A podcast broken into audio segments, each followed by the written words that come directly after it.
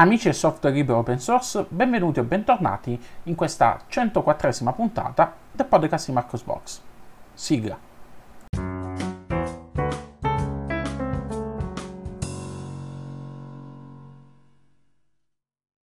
Indovinate da che cosa inizieremo a parlare in questa puntata? Beh, eh, parleremo ancora di Audacity, perché questa settimana ci sono due notizie riguardanti Audacity che in parte ci tranquillizzano eh, perché vanno a smorzare un po' tutte quante le polemiche che sono nate eh, alla, a seguito dell'acquisizione da parte eh, di eh, Newsgroup di Audacity e di tutto quello che è successo per via del cambio di, di policy, eh, della privacy e tutto quanto quello che è nato a seguito della decisione di introdurre una telemetria di base.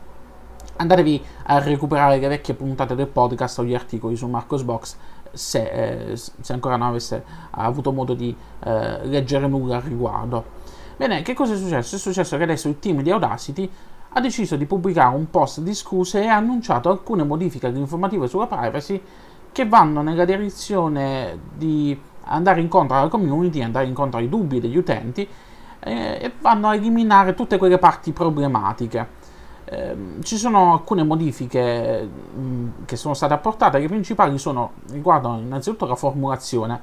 eh, che è stata riadattata eh, per rimuovere l'ambiguità e aiutare la trasparenza, in particolare adesso non viene eh, raccolta alcuna informazione aggiuntiva per l'applicazione della legge o qualsiasi altro scopo. È stato spiegato qual è lo scopo delle due funzionalità di rete, ovvero la segnalazione di bug, di, di errori e il controllo degli aggiornamenti. È stata rimossa anche la disposizione che eh, scoraggiava i bambini sotto i 13 anni nell'utilizzo di Audacity. Sono stati presi dei provvedimenti eh, per assicurarsi di non memorizzare mai un indirizzo IP completo ed è stato riflesso questo cambiamento anche nel documento eh, sulla politica della privacy e poi sono state apportate alcune modifiche al modo in cui vengono trattate le segnalazioni di errore per assicurarsi di non andare a memorizzare mai alcuna informazione potenzialmente identificabile. Insomma, pace fatto quasi eh, e tutte queste modifiche finalmente eh, vanno ad accogliere, eh, vanno a, aiutare a riappacificarsi eh, con la comunità che eh, si era adirata a seguito di tutte quante eh, le precedenti modifiche, i precedenti annunci e quindi diciamo così allarme parzialmente rientrato. Ovviamente eh, visto e considerato che c'è stato un episodio di questo tipo, eh, la comunità sarà con gli occhi ben attenti nel monitorare che questo non, eh, non cambi nel tempo a sorpresa o quant'altro. Eh, fatemi sapere voi mh, mm, che cosa ne pensate. Nel frattempo, comunque, eh, commun- eh, la, il team di sviluppo di Audacity ha fatto anche un rilascio e ha rilasciato la versione 3.0.3 eh, del, di Audacity, che è la prima versione stabile dopo il passaggio di proprietà eh, del software. Ehm, che cosa ha fatto in questa nuova versione? Bene, eh, sono stata aggiunta eh, la versione a 64 bit di Audacity per Windows. Ovviamente i plugin a 32 bit non funzioneranno eh, su Audacity a, 30, a, 64 bit. Sono stati fatti dei ehm, ehm, miglioramenti nello spettrogramma di default, quindi con un, dei colori migliorati in modo da renderlo più, più accattivante, più leggibile. A partire da questa versione poi viene fornito un binario ufficiale per Linux sotto forma di app image in modo tale da poter eh, eseguire Audacity, l'ultima versione di Audacity eh, su qualsiasi distribuzione senza aspettare che venga, ehm, che venga aggiornata la versione presente nei repository della propria distro. Um, adesso poi gli utenti sono in grado di inviare agli sviluppatori di Audacity i dettagli di un errore grave qualora si verificasse e poi sono stati eh, corretti diversi bug. Se vi fidate ancora di Audacity, se volete continuare ad utilizzare ancora Audacity, bene, potete scaricare questa versione 3.0.3 per Windows, macOS e Linux al link che trovate su uh, Marcosbox. Uh, io l'ho scaricata, la sto utilizzando anche in questo momento per poter registrare questa puntata del podcast perché attualmente i fork di Audacity ancora non sono in, un, in uno stato avanzato, quindi eh, ci sono state fatte queste modifiche, state, è stata limitata per quanto riguarda eh, tutta la, parte delle acquisizioni di dati, degli IP e quant'altro, quindi eh, mi sento, eh, mi sento mi sento abbastanza sicuro nell'utilizzare Audacity, eh, quindi non ci sono violazioni della privacy eh, evidenti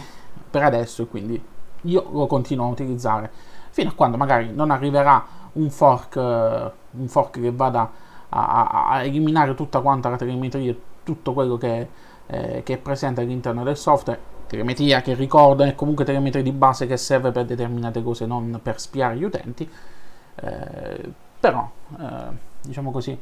eh, io per adesso lo utilizzo. Eh, fatemi sapere voi che cosa ne pensate.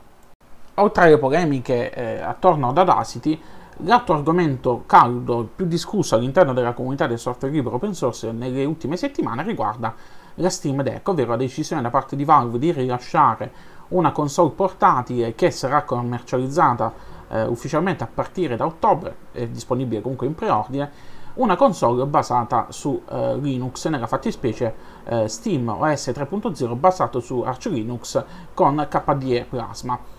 E mi è venuta un po' la voglia di eh, riprovare Steam. Io di solito, eh, devo essere sincero, tutti quanti i giochi che, ehm, a cui gioco li, eh, li eseguo eh, lato Windows perché? perché la maggior parte dei giochi eh, che eh, utilizzo eh, non sono pienamente compatibili con, con, con Linux e non eh, provengono dalla piattaforma Steam e quindi di conseguenza per, non, per evitare rogni e quant'altro preferisco sempre affidarmi a Windows tanto comunque lo devo avviare anche per altre, per altre cose durante la giornata per lavoro e quella mezz'oretta al giorno che riesco a dedicare al gaming eh, la faccio su, su, Windows, poi ritorno tranquillamente sul mio amato pinguino. Bene, però eh, come ben saprete, eh, grazie a Valve, grazie a Steam, è possibile eseguire eh, giochi ehm, anche su, eh, su, Linux e mm, adesso ne avremo fra poco, fra, fra qualche mese, avremo una console interamente basata su Linux in grado di eseguire i giochi della libreria di Steam, quindi eh, significa che Valve ha investito molto in questo progetto, ci crede molto e eh, reputa la sua tecnologia di,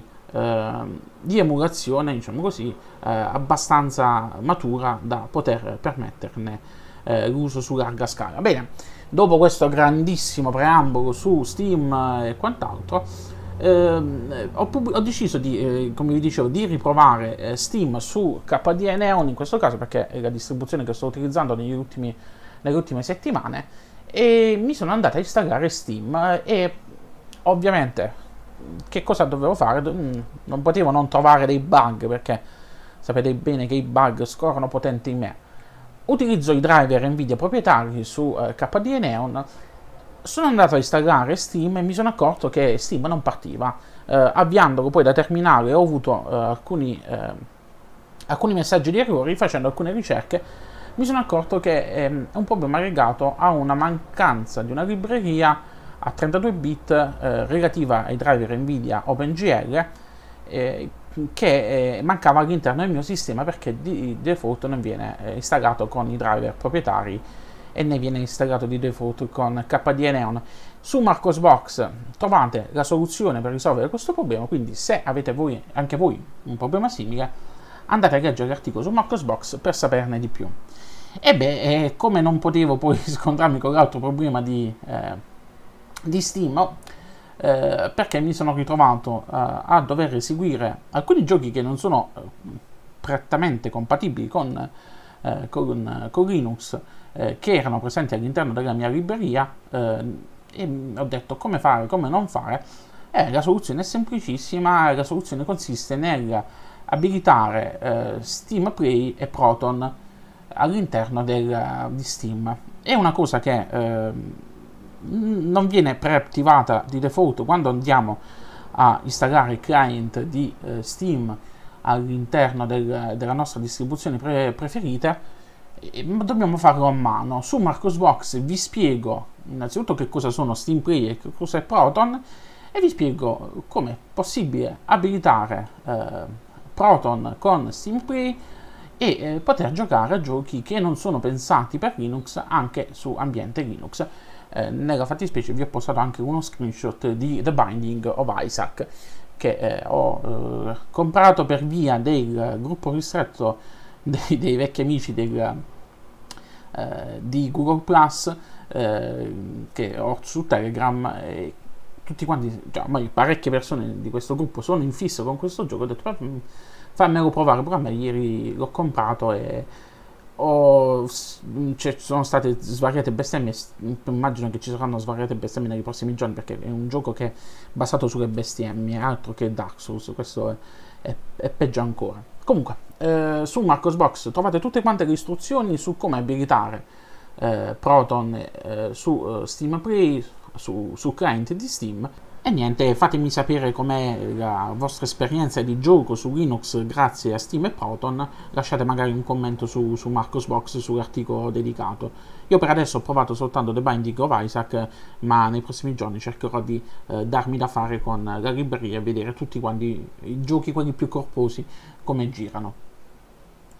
Passiamo adesso alla parte della puntata dedicata ai rilasci delle distribuzioni Linux. Questa settimana, a dir vero, ci sono stati alcuni rilasci di release candidate e di versioni beta di distribuzioni Linux eh, che non ho trattato su Marcosbox, principalmente per motivi di tempo, perché in queste ultime settimane ho avuto un pochettino da fare, quindi eh, non ho avuto tempo di mettermi lì a testare e, tutto, perché sapete che io ho questa brutta eh, fissa di eh, installare le distribuzioni Linux su eh, partizione fisica perché, perché secondo me il modo corretto di eh, testare una distribuzione Linux, non facendola sempre eh, in macchina virtuale, perché lì non si capiscono bene eh, eventuali ottimizzazioni fatte e quant'altro. Comunque, um, ci sono state il rilascio della versione Release Candidate 1 di Linux Lite 5.6, che è una eh, derivata di Ubuntu eh, che è una derivata anche molto apprezzata, è basata sul eh, ramo LTS di Ubuntu, utilizza XFCE come desktop environment e offre una serie di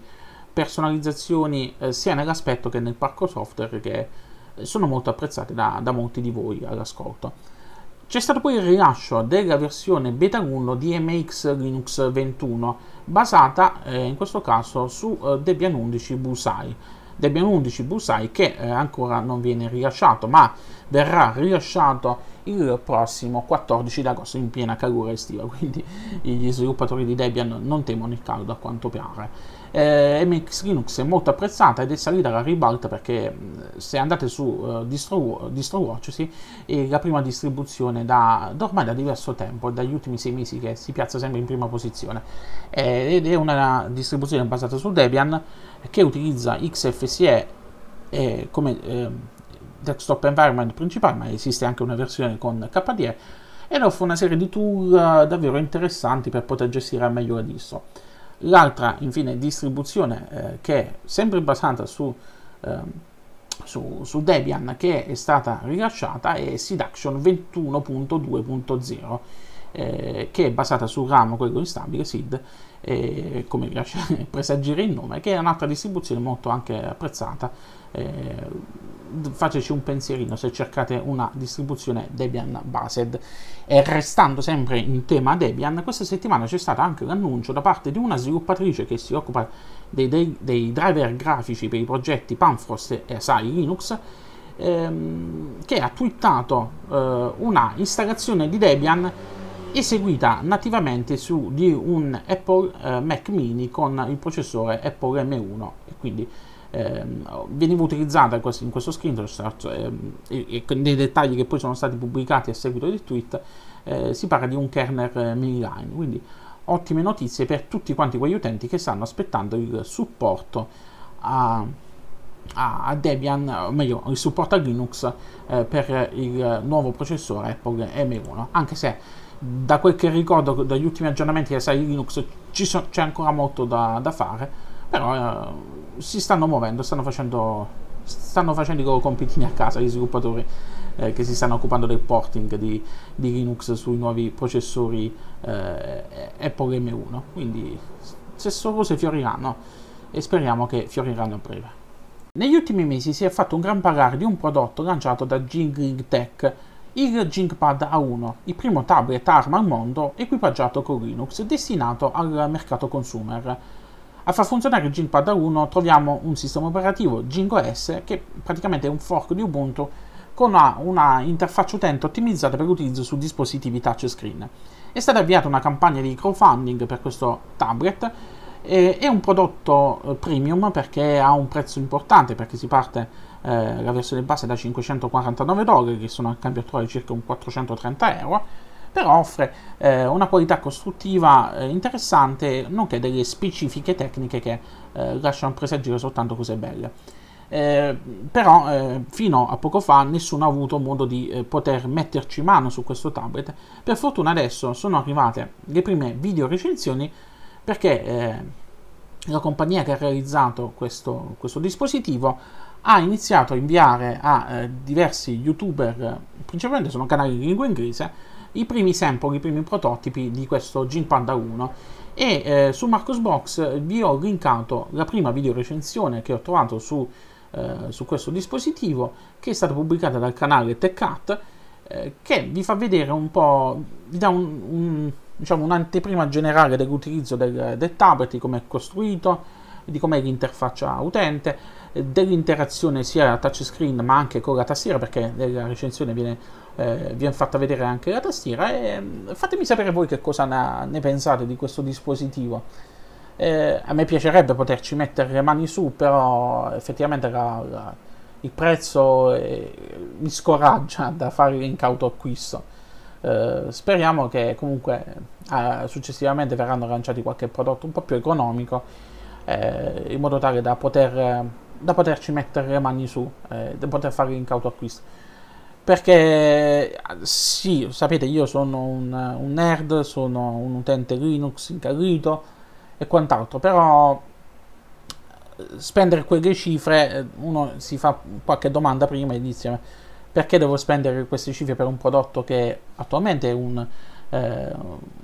un prodotto nuovo, un prodotto che non si sarà come verrà supportato e quant'altro. Eh, a quel prezzo ci sono alternative con software proprietario che fanno egregiamente la funzione di, di tablet. Comunque, ciò non toglie che un da questa prima video recensione sembra un, un buon prodotto e speriamo che vengano fatti investimenti in, questa, in questo progetto che eh, si riescano in futuro a portare altri prodotti, altri dispositivi eh, di questo tipo con prezzi più contenuti in modo tale da sdoganare Linux anche sui tablet. Oh, e comunque se Jingle Tech è qui in ascolto, eh, faccio un appello, se volete un recensore italiano imparziale, simpatico e chi più ne ha più ne metta, mandatelo a me, eh, non ve ne pentirete. Eh, ve lo provo volentieri. Vi trovo io tutti quanti i bug, perché sapete, i, i miei lettori ormai mi, mi, conoscono. Sono una calamita per i bug, quindi se mi date questo prodotto io vi faccio... Eh, vi faccio da, da, beta testing e vi risparmiate mesi e mesi di, di, testing su altri utenti perché ve li trovo io in 5 minuti tutti quanti gli eventuali bug. Chiudiamo infine questa puntata con una nota di colore. Qualche giorno fa ho pubblicato un link a un tweet di Stefano eh, Zanero che aveva pubblicato uno spezzone di una eh, diretta eh, andata in onda sui canali RAI relativa alle Olimpiadi di Tokyo 2020 nella quale uno dei commentatori della RAI ehm, dimenticandosi di avere il microfono aperto, ha iniziato a parlare eh, di password e quindi ha iniziato a, a, comunicare, a parlare, a scherzare, ma anche a, a, dire ad alta voce qual era la password della postazione eh, sulla quale eh, si trovava, la password del computer sulla postazione nella quale si trovava. Ed è uno spezzone divertente, purtroppo adesso non potete più vederlo perché eh, questo, il contenuto è stato eh, disabilitato in seguito a una segnalazione, uno strike di copyright che è stato fatto dalla RAI che non ha aggredito evidentemente la cosa, eh, non so perché, e, e, niente, è una cosa divertente che fa riflettere eh, sulla, anche sul fatto che non c'è, una, non c'è abbastanza cultura eh, sulla sicurezza eh, da parte degli utenti, da parte de, di chi dovrebbe eh, predisporre anche le password per questo tipo di eventi e quant'altro. Eh, ricordatevi sempre un appello che vi faccio a tutti quanti: scegliete delle password robuste, ehm, evitate di eh, utilizzare la stessa password su uh, più servizi cambiate spesso le vostre password ogni tot tempo eh, perché le password sono una cosa seria e mi raccomando abilitate anche per i vari servizi l'autenticazione in due fattori eh, qualora fosse presente perché è una manna dal cielo che aumenta il vostro livello di sicurezza informatica. E con quest'ultima notizia si conclude qui questa 104esima puntata del podcast di Marcos Box. Vi ricordo come sempre che potete seguire Marcosbox abbonandovi anche ai feed che trovate su Marcosbox. Eh, potete seguire il sito come più preferite, eh, potete eh, seguire la pagina Facebook di Marcosbox, quella ufficiale, potete seguirmi eh, personalmente su Twitter, su LinkedIn, eh, mi potete seguire sul canale YouTube, ovviamente potete seguire il podcast di Marcosbox eh, sulle principali piattaforme di eh, diffusione di podcast, quindi Apple Music, Spotify, Amazon Music, eh, Google Podcast, eh, Anchor e chi più ne ha più ne metta. vi ricordo altresì che eh, potete seguire Marcosbox sulla pagina Telegram ufficiale, sul canale Telegram ufficiale di Marcosbox Abbinato poi al canale Telegram ufficiale di Marcosbox trovate altri due canali, il primo dedicato alla community di Marcosbox dove troverete altri utenti appassionati di Linux. E non solo perché è una community aperta, non si parla soltanto di Linux ma si può anche divagare su altri argomenti